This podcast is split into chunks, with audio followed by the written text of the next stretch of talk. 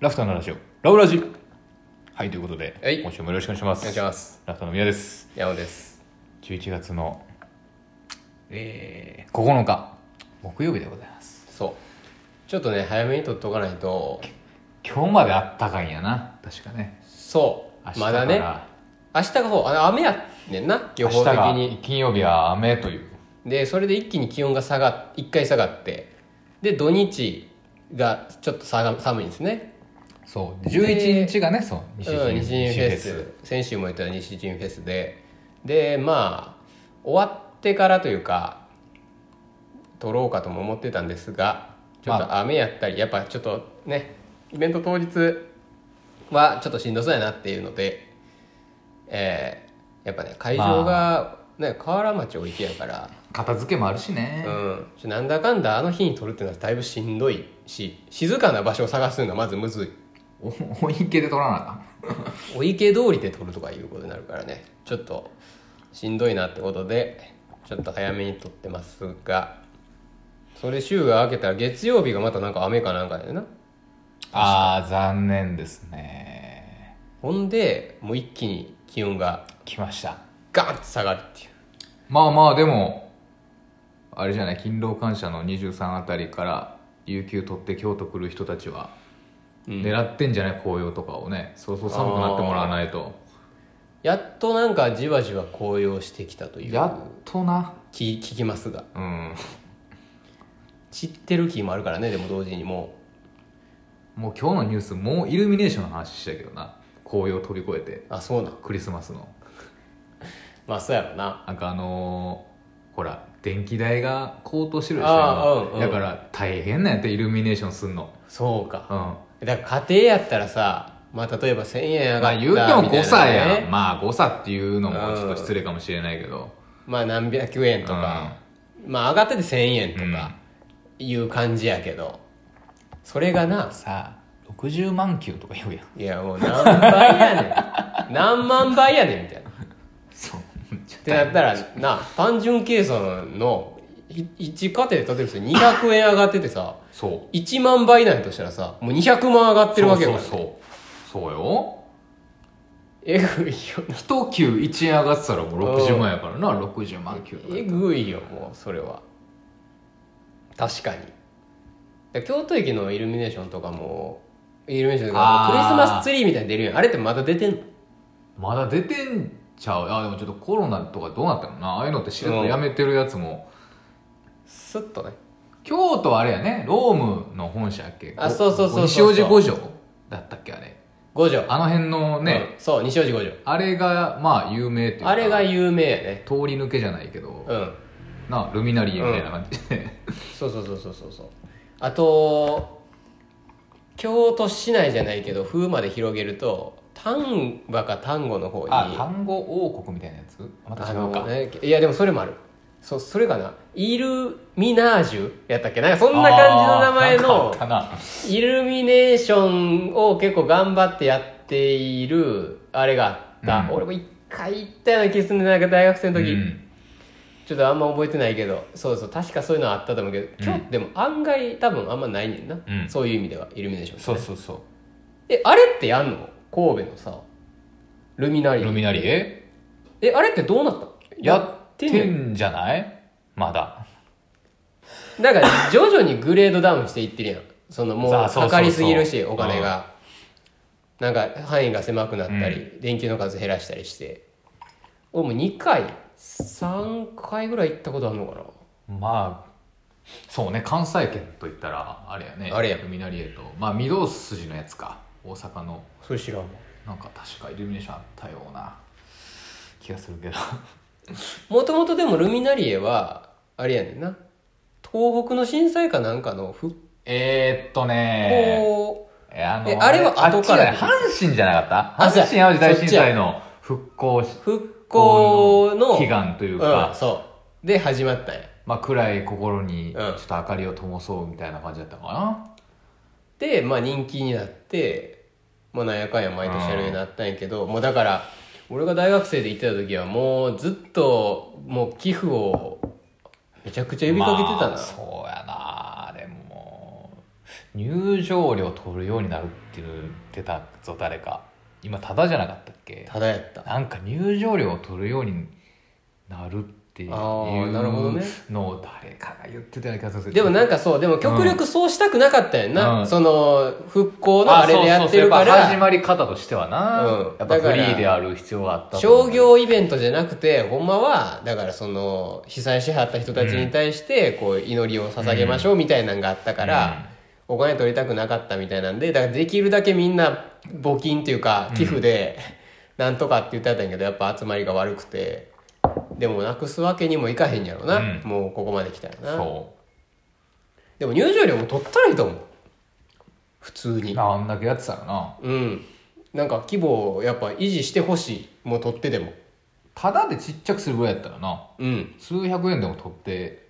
ある程い度や一人そう多分500円取るだけでさあんな何万人来んやからさ全然ちゃうやんか全然ちゃうよまあそれこそその募金は呼びかけたらいいと思うし中でまあでもちょっと違うんやろねやっぱそれ、まあ、役所の人なんか絶対分かってるやろうしうんなんかやっぱまあまあしたくないしあーあるんやろうなたくないししにくい理由がもしかしたらあんのかもしれあんーし、そうやなそうな絶対毎年議題にあげてるやろう、うんけど絶対毎年入場料取りましょうってなってるはずやしねまあいろいろあるんやろうけどうん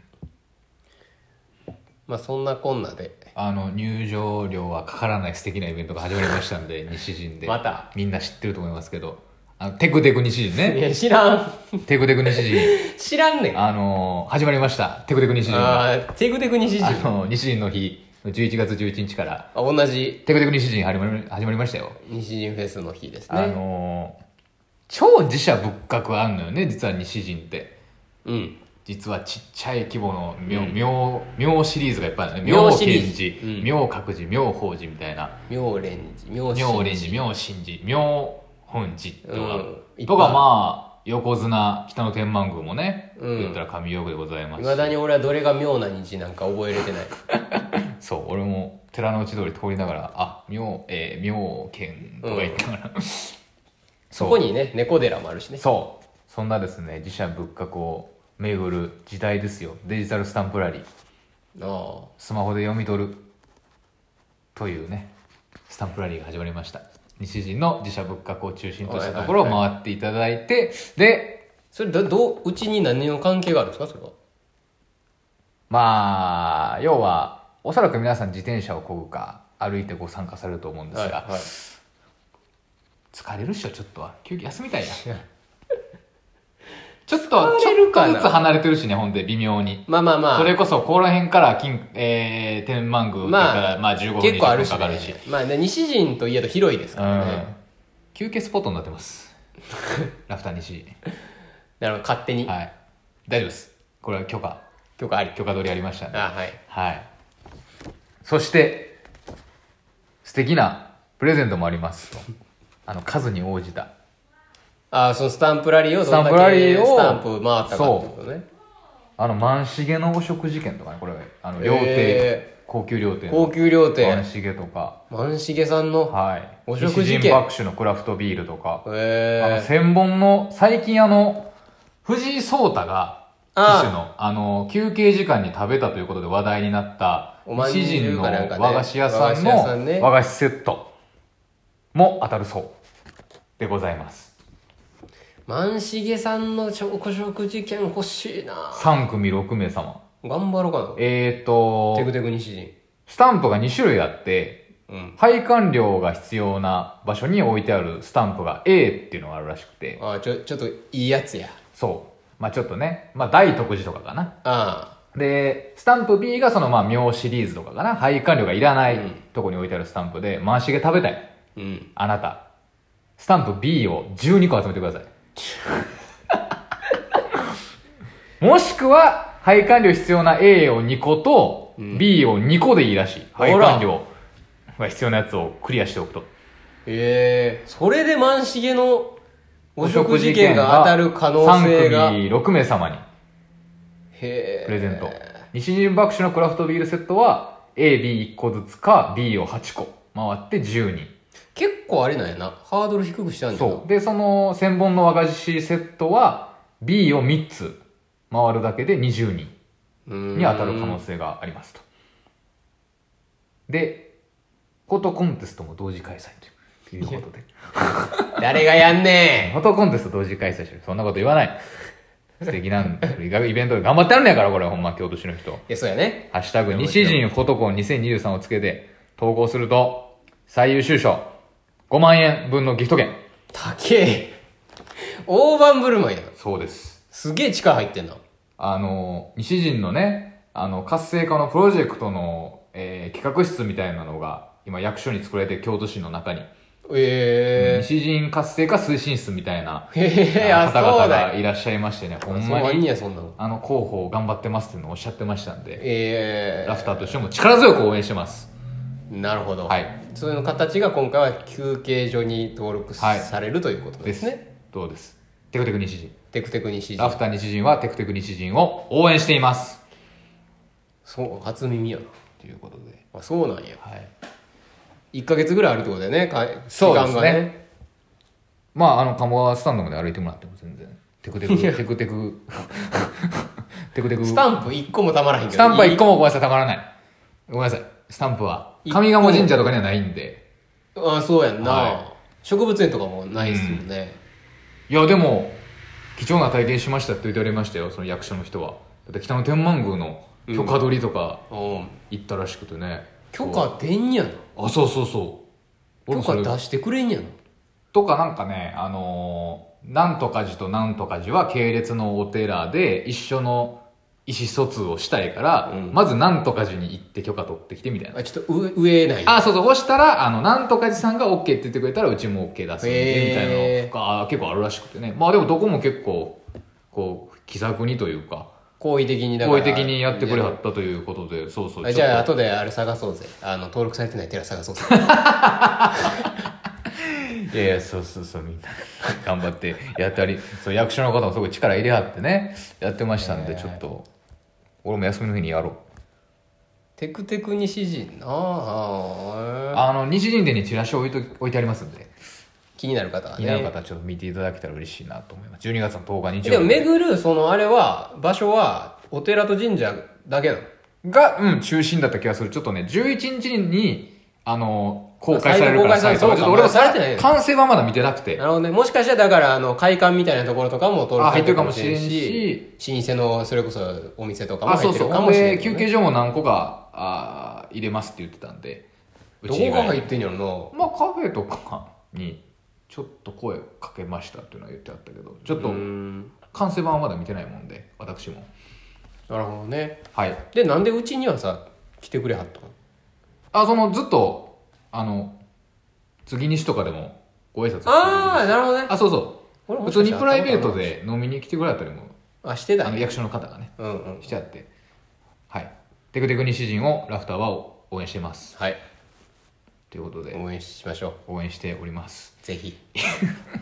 告知のコーナーでした 告知のコーナーでした、はい告知のコーナーでした、はい以上以上でございますチラシを見ながら告知させていただきました、はいありがとうございますあのー大学生からインタビューを受けましてね先日あそうですねちょっと主語がなかったんで説明させてもらいますと、あの、ずっと言ってる、アントレプレナープロジェクトというね、京都橘大学の全学部の学生が有志で参加できるようなプログラムになっておりまして、まあ、企業、まあ、企業家精神とまではいけませんけれども、学体内、そう、企業体験みたいなんで、まあ、学内にカフェを、カフェスペースを設置して、まあ、それこそ仕入れの計算だったりとか、まあ、どういう機材がいるのかとか、まあ、商品を販売した時にどういうポップを作っていったら商品が売れるようになるんかみたいなのを、まあ、コーヒーの、まあ、販売を通じながら学んでいくというまあ言ったら机の上の勉強だけじゃなくてうん実際にやってみようという、まあ、そのアントレプレナーシップの講座のアドバイザーをね竜兵がねこの9月そ9月だっけこの9月、えー後期一応そう後期になるのかなうんから、の半年間えー半年間そやらせてういただいてましあそうてですね外部講師的な感じでまあちょっとね、座学的なのもやったりというか、まあ、そうそうそう実際に立花大学に行大っ和て。大学初日は行って、話させてもらって一巡で次はお店にも来てね、うんどの豆をするかとかコーヒーのこととかをちょっとここで話をしてで2月ぐらいの間準備期間があって、結構自分たちでどうやって売ろうとかあの申請系ね、うん許可申請系を自分たちでやったりとかっていうのいろいろ動いててでちょっと大丈夫かなと思うこともまあ正直いろいろあったんですが、なんとかねあの無事先週うんオープン迎えまして、なんか結構盛況でねそ初日は100人近く来てくれたみたいで、あの学生たちも順番にこうメインでやってる子とかはお店まで報告しに来てくれて嬉しそうにね、まあこっちもまで嬉しいですね、なんとかちょっとホッとしながら楽しんでやってくれたらいいなっていうことを思っていますという中うでそうそれをえっと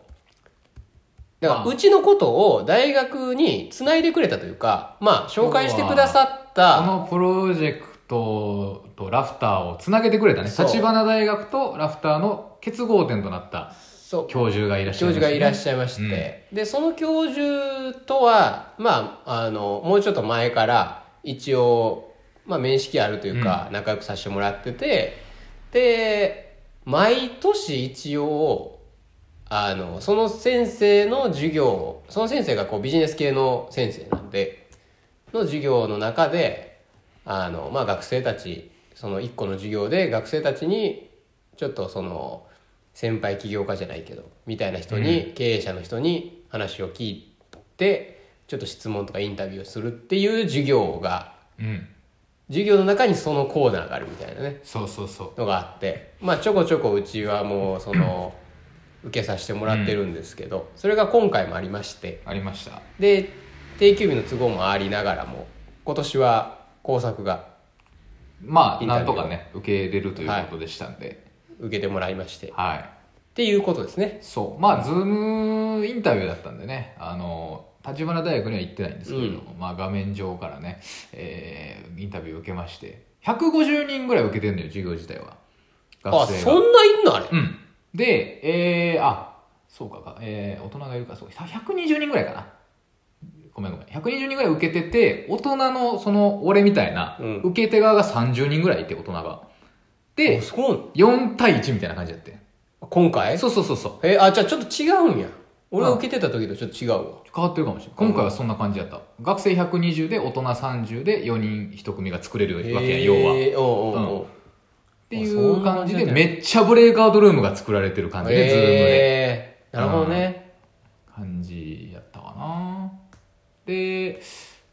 時代の流れを感じたんですけどねあの Teams を使ってるらしくて立花大学の授業の時って、うんうんあの要はオンラインのね、システムで Zoom ってほとんど使ってないねんっていやそうでも俺は別のそのあの今のアントレの方のうんカフェプロジェクトの方でもうん Teams だったもん、ああそうだから立花が多分共通でず、えーとね、Teams を確か使ってるから、やからねんちょっと久しぶりだったからさ Zoom 使うのって、うんまあ俺は、まあ、特にその仕事柄というか、うんうん、内容あん的まに、ね、打ち合わせというよりかは、そうそうそううん、ほんまに人と会うねお仕事が多いのでズーム久しぶりやなみたいなどうやってるのか、ああそうかリンクこれ押してみたいなまあまあ、うんうん久しぶりやなって感じやんブレイクアウトルーム懐かしいなみたいな、学生側が俺より手間取ってんだよねだから なんでやねみんんなやったことないからああでそうかまあまあそうかあのコロナもだから収まってる世代になってきてんのよもう1回生とかだったからああなるほ要ど、ね、はもうオンライン授業もちょっと不慣れというか、うん多分もう対面に戻ってきてる段階でやってる子たちやからあのーまあズームでね、まあ、やったことある方もない方もまあ要はドカーンとみんなでつなぐわけですよ100人だったら100人バーンってつなげて、で10人1組とかの部屋も作れるんだよね要は小部屋をいっぱい作ることができますそれをブレイクアウトルームって言うんですけどなんかブレイクアウトルームが強制終了してしまうボタンっていうのがあるんだよね。うんうんで、あ、そうそう、あの、そう、みんなを操作できる権限をつけてしまうと、みんながそれを押せるから、それをな、押しまくんねん、みんな。ミスってミスって、ブレイクアウトルームを終了しますみたいなボタンがあって、それを押してしまうと、強制的にその60秒以内にこのブレイクアウトルーム終わりますって言って、うんまたその10人一つの小部屋だったのが100人の大部屋うんに強制的に戻されるって、でそれを抗うことはできないっていう、うんまあ、まあ絶対押しちゃいけないっていうボタンがあるんですけど、それが5回ぐらい押されて、なんでやねん みんな戸惑ってんのか。で飛んで戻って飛んで戻ってみたいなでまあやっとインタビュースタートみたいな感じでまあ当然あのうんまあ私の心配事としてはね要はその、まあ、楽しみにしてくれてんのかなっていうのが一番なわけよこっちとしてはね、やっぱりまあそのいやいやじゃないけどやっぱ授業のまあで一もね一環としてさあそうでしょ学生からしたらなんかよくわからん、うんなんか企業家のインタビューの時間来たなみたいな「えこいつ」みたいな、うん赤いのるしんねこれみたいな、うんっていう心配があったんですけどねすごいいい子たちで本当おおよかったねめっちゃ聞いてくれて、まあ、50分やってん、えーうん結その構長いな結構長いインタビュー質疑で応答オンリー50分長いなそうそうそうでえっ、と固定質問というかその先生がこれ聞いてねみたいなのうんうんが、うんまあ、10問まず設定されてて、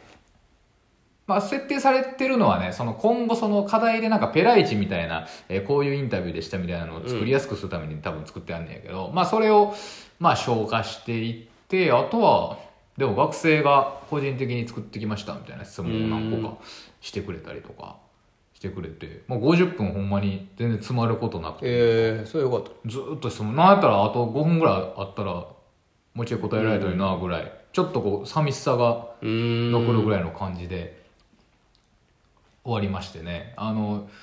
久しぶりになんていうのかなこう基礎情報から喋ったというかああうん会社のね会社の内容から、まあ、なんで起業したんですかみたいなところからなんか今どういう役割だから、えー、綺麗に過去今未来うんを、うんこうあんな綺麗に聞いてもらったのは結構久しぶりでまあねなかなかこう仕事柄我々ってやっぱこうね自分でこう深めるというかあれせなあかんなこれせなあかんなみたいなこう深めていく作業は結構するけどさ、それをこう聞いてもらうっていうのはね普段あんまない機会というかうんお客さんって聞かないやんそんなこと別に。うん今後どうしていきたいのとか まあなんでこう今店やってるんですかみたいな聞かれるのも別にインタビューされて答えてるわけじゃないしっていうのでなんかちょっと久しぶりにこう自分でねやっぱ言語化してじゃないけど、ああやっぱこんなこと思ってたよなとか、まあ、こうしていきたいと思ってるよなみたいな機会をやっぱいただけたっていうのは、うんすごいまあ貴重な機会でございましたしまあな何かしらなんかね刺激になってくれたらいいなっていうその、まあ、4年間の中でねその起業してる人とかと話をするみたいなんて、まあ、学生の子たちにとっても、まあ、そういう授業を受けてるからこその時間なんじゃないかなって思う部分もありますんで、まあ我々の場合はねちょっと学部の特性的にいろんな外部の人の話聞く機会って結構あったけど結構学生の時間にね、うんそういう話聞けるのって、まあ、貴重な時間だなと思ったんで、まあ、まあなんとかね僕なりの言葉でねいろいろ紡げたらいいなと思って頑張ってましたけどね、まあ、そんなことをしてですよ頭まあ自分なりにフル回転させて、50分まあもう結構疲れるねやっぱねその嫌な疲れ方じゃないけいやまどあそうだねやっぱ頭フル回転させてさ、まあ、どんな質問飛んでくるか分からへんし、最初ねおもろかったもなよければ年齢を教えてもらってくださいいいでしょうかあに26ですみたいなで最初に要は所属、えー株式会社赤い印みたいなんで、米印なんか聞けたら家族構成や年齢などみたいなのもあったんよ、うーんまあ要はあれなんやろなまあの既婚者かどうかまあ既婚者者で後から伏線回収というかな、うんそういうのもあるんやろうなっていう家族がとかっていう話を、そう養うとかなんとかとかね家族を守りながらとかってそうそう自そう分そうの夢をあれするのか家族をねとかみたいなそれこそまあ女性やったらさこう出産があったから一定とキャリアがストップみたいなのもあってまあ乾先生はおそ いらくやまあそうやろそうやろ律儀に守ってくれてそれを「ご結婚はされてますか?」って言って「独身です」って言ったらさそれで終わるかと思うやん、うん結婚願望はありますかって言って なんでここ広げて 広げられるのおもろいなんでここ広げてきたのそんな話しだしたらでもマジ50分一緒いやそうそうそうそうだからそういうノリの子たちやったんよ、うんうんちょっとおもろいノリの子たちやってあーそれはよかったそのなんか暗い感じでなんかもなんうかひねり出してそうそう質問消化してったらなんかほんで喋ってもはいえーと次はみたいな感じで30分ぐらいで終わるのを危惧してたんやけどそんなノリのいい子たちやったからあ55な分るしほゃどべねるちなみにあのー結婚願望とか って無職者ありますよって言ってお子さんとかはみたいなこれ何聞かれてんのかなきりないもんなでもそそうそのうそう辺話し出したらマジでまあ一生喋ってそうられいうるともんころを、まあえー切り取ってくるようないい子たちやったんですけどね、まあそうやってこう、まあ、要は言葉をねなんとか頑張って紡いで行った50分だったわけですよ、うんその日はねで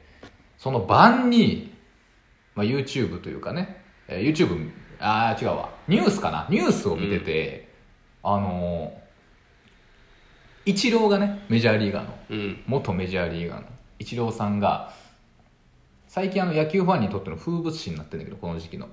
高校球児に指導するっていうのがうーん毎年恒例行事になってて、あの、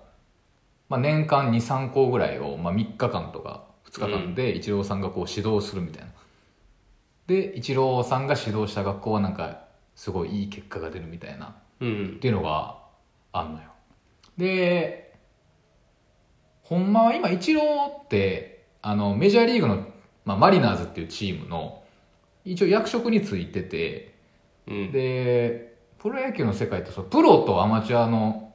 壁が結構ガンってあって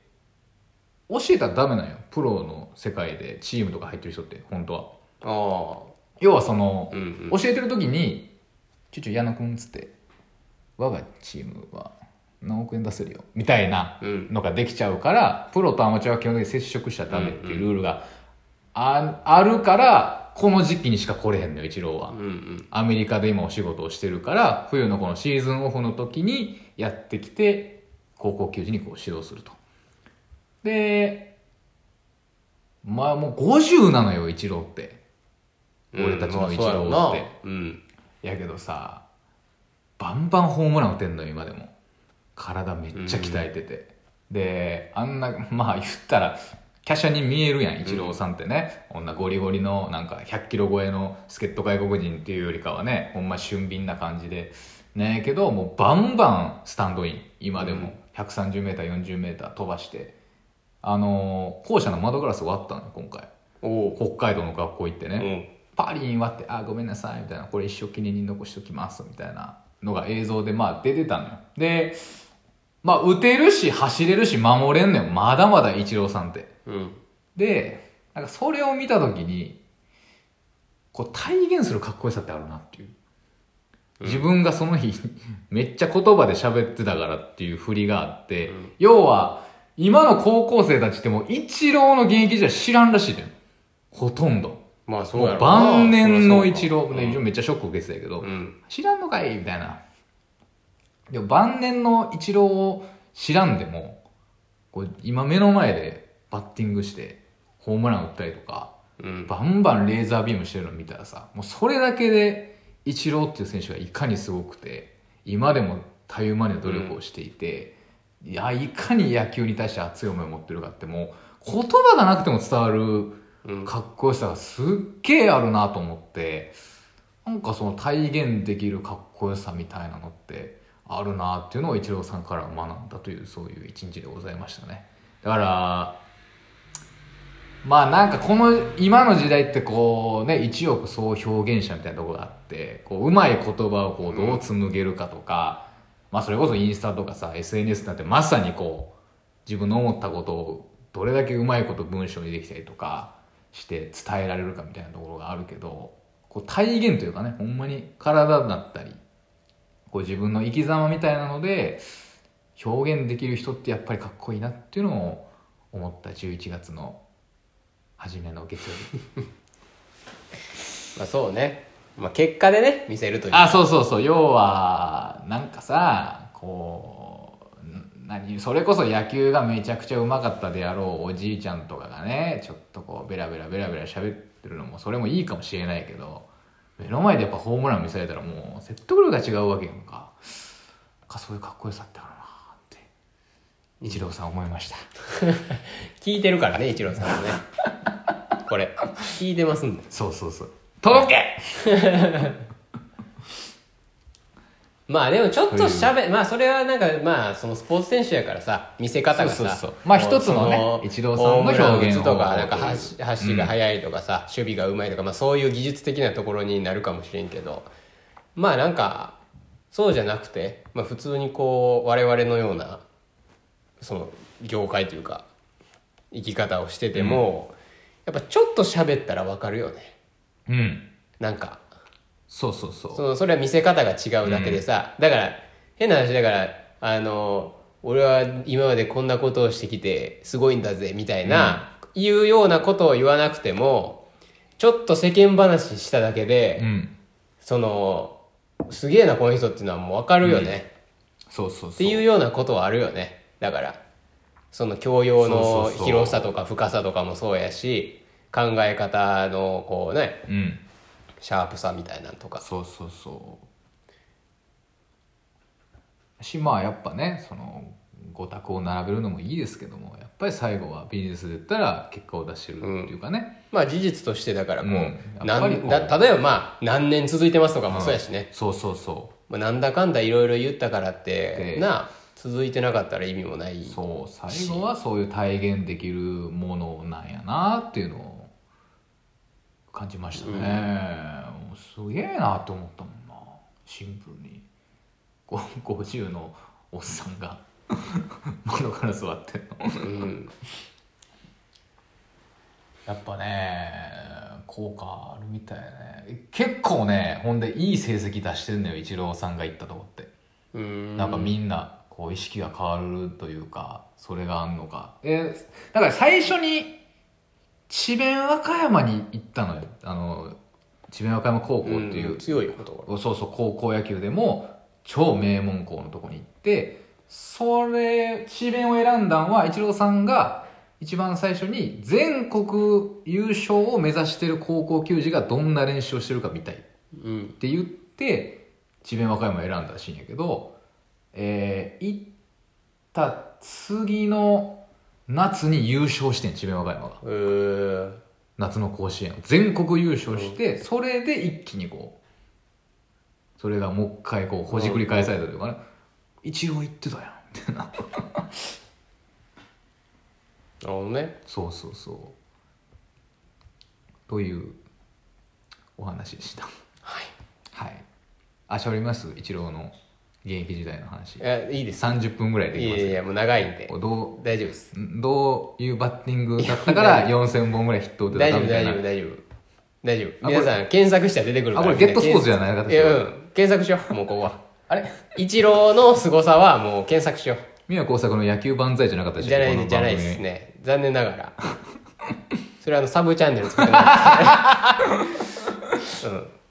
それもサブチャンネルの方でいや喋った方がいいですね、はい喋った方がいい一応あのタイガースはなんで日本一になれたかっていうのは45分ぐらい喋れますけどそれは大丈夫ですか、それサブチャンネルであ野球万歳で、はい、野球万歳 で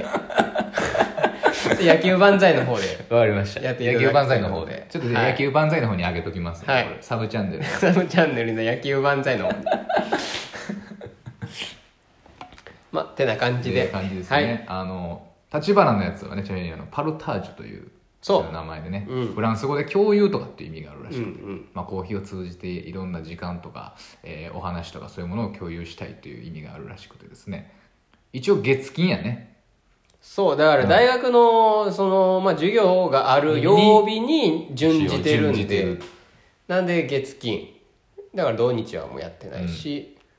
とはいえやっぱ大学はねそのやっぱ冷静に考えてやっぱ大学で、まあ、商売できるっていうのはやっぱすごいことで、うんまあまあ大学生の特権なんで、うんもう大いに使ってもらったらもちろんいいんですけどまあ本当思うよねだって毎日黙っててもさ待ってるだけで何千人い来るんややねすごいもう絶対にもう駅駅前とかのね立地でせ表現するならね、うん駅構内とかって言ってもいいぐらい改札でやってるみたいな感じ、そうそうキオスクみたいな立地やもんね本当、うん、いくら払うねんみたいな、うん家賃にしたらすごいよねそれを立タダでやってるからね、やっぱすごいしなんかなかなかでも学内でこうコーヒー売ったりパン売ったりうんで、結構どの大学でも多分やってんのよ言最って近ちょっもと増えてきたね、やねんけどそのちょっと違うなと思うのはあのそれって、まあ、単純に、まあ、どっちがいいとか悪いとかって話じゃなくてお多くの場合はやっぱ学生があの自主的にやってるのようんうん普通にこう、まあ、サークルに入るやつもいれば、うんそういうのやるやつもいるみたいな感じで、自分らでちょっとこれやってみようぜみたいなやつが出てきて、で大学に許可取ってやるみたいな、まあ、それはもうものすごい素晴らしいことやけどこの立花大学に関しては大学側がもうプッシュしてるからそうねまあやってみようかって言ってるっていそうであの最初のお金を出してくれたり ね機材買ったりする、で大学もちゃんと先生も職員さんもついて、うんそのまあ本気でやろうみたいうんな感じでやってるからこれってなかなかないと思う、大学が予算つけてやってくれるってもうだからすごいいい経験にはなってるし、まあその代わり多分今は売り上げを自分たちの給料にすることはできひんだけど、まあでもなんかこの中からこう引き続きやりたいっていう子たちがなんか出てきてくれたらすごい嬉しいなって、まあ実際にこの前来た子がちょっと言っててそれをうんなんかもうちょっとやっていきたいみたいなことをねそうねまあ、だからもっとそういう風になっていってなんか例えば他の大学とかにも広がっていったり、ねうんしていっても面白いやろうしなんかまあなかなかみんなにこうい行ってくださいと言いにくいまあそうねまあなかなかちょっと立花大学の校内なんでねいやまあそうそうそういやかなりいけんねんけどかなりまあちょっとハードルは高いいやハードル高するぎるありしますちけどょっとあれなんですけどまあでも運よくその鴨川とか西陣店に来た時にその子たちがもし来ていたらねぎらいの言葉でもかけてあげてくださいうんそうねそうこの前もそう西陣の時に来た時に常連さんが何人かいたからちょっとガヤガヤと喋ってああちょっとそんな感じなんやみたいなあのショップカードも配ってもらって おう まあでも今度市役所の前でそういえばあのイベントに出るらしいんでああそうなんやそう出店するらしいからあのなんてやつなんかまたイベントの名前を教えてもらってないんでちょっとパルタージュねパルタージュどれかは分かんないんですけど近い間に12月頭ぐらいまでの間にやるらしい出店するみたいなんでそういう機会がまあもうちょっと増えたりすればね、もしかしたらいけることも多いかもしれないんでまたうんあの引き続きちょっと彼らのなんか、ね、活動はちょっと報告していきたいなそうですねまあ、えーお子さんがいる方はぜひ京都立花大学に龍谷大学かまた京都立花あ大学立花大 学か智弁和歌山高校 智弁和歌山高校というかあれじゃティモンディの高岸とかやったっけ高岸君は済美高校ですね済美なんか智弁和歌山はね寮に入れますからねこう野球部はなんかえ智弁和歌山のさあれあ違うあれはあれかあっちが PL 学園やったっああはいはい PL も今ねちょっとけ PL もなんか復活したり昔えぐいぐらい厳しくてあそうそうそうむちゃくちゃ厳しかっなたんかそれをこうネタにしたような野球漫画あるよねあるねあるもうだって今でもその PL 卒業組はその思い出話めっちゃ YouTube でしてたりするもんね、うみんんなの YouTube でではいはい以上以上ですじゃあ西陣フェス頑張っていきましょうそうですねテクテク西陣歩いていきましょう西陣をはいさあ今週もありがとうございましたはいじゃあ日曜8時にまた笑顔でお会いしましょうさよなら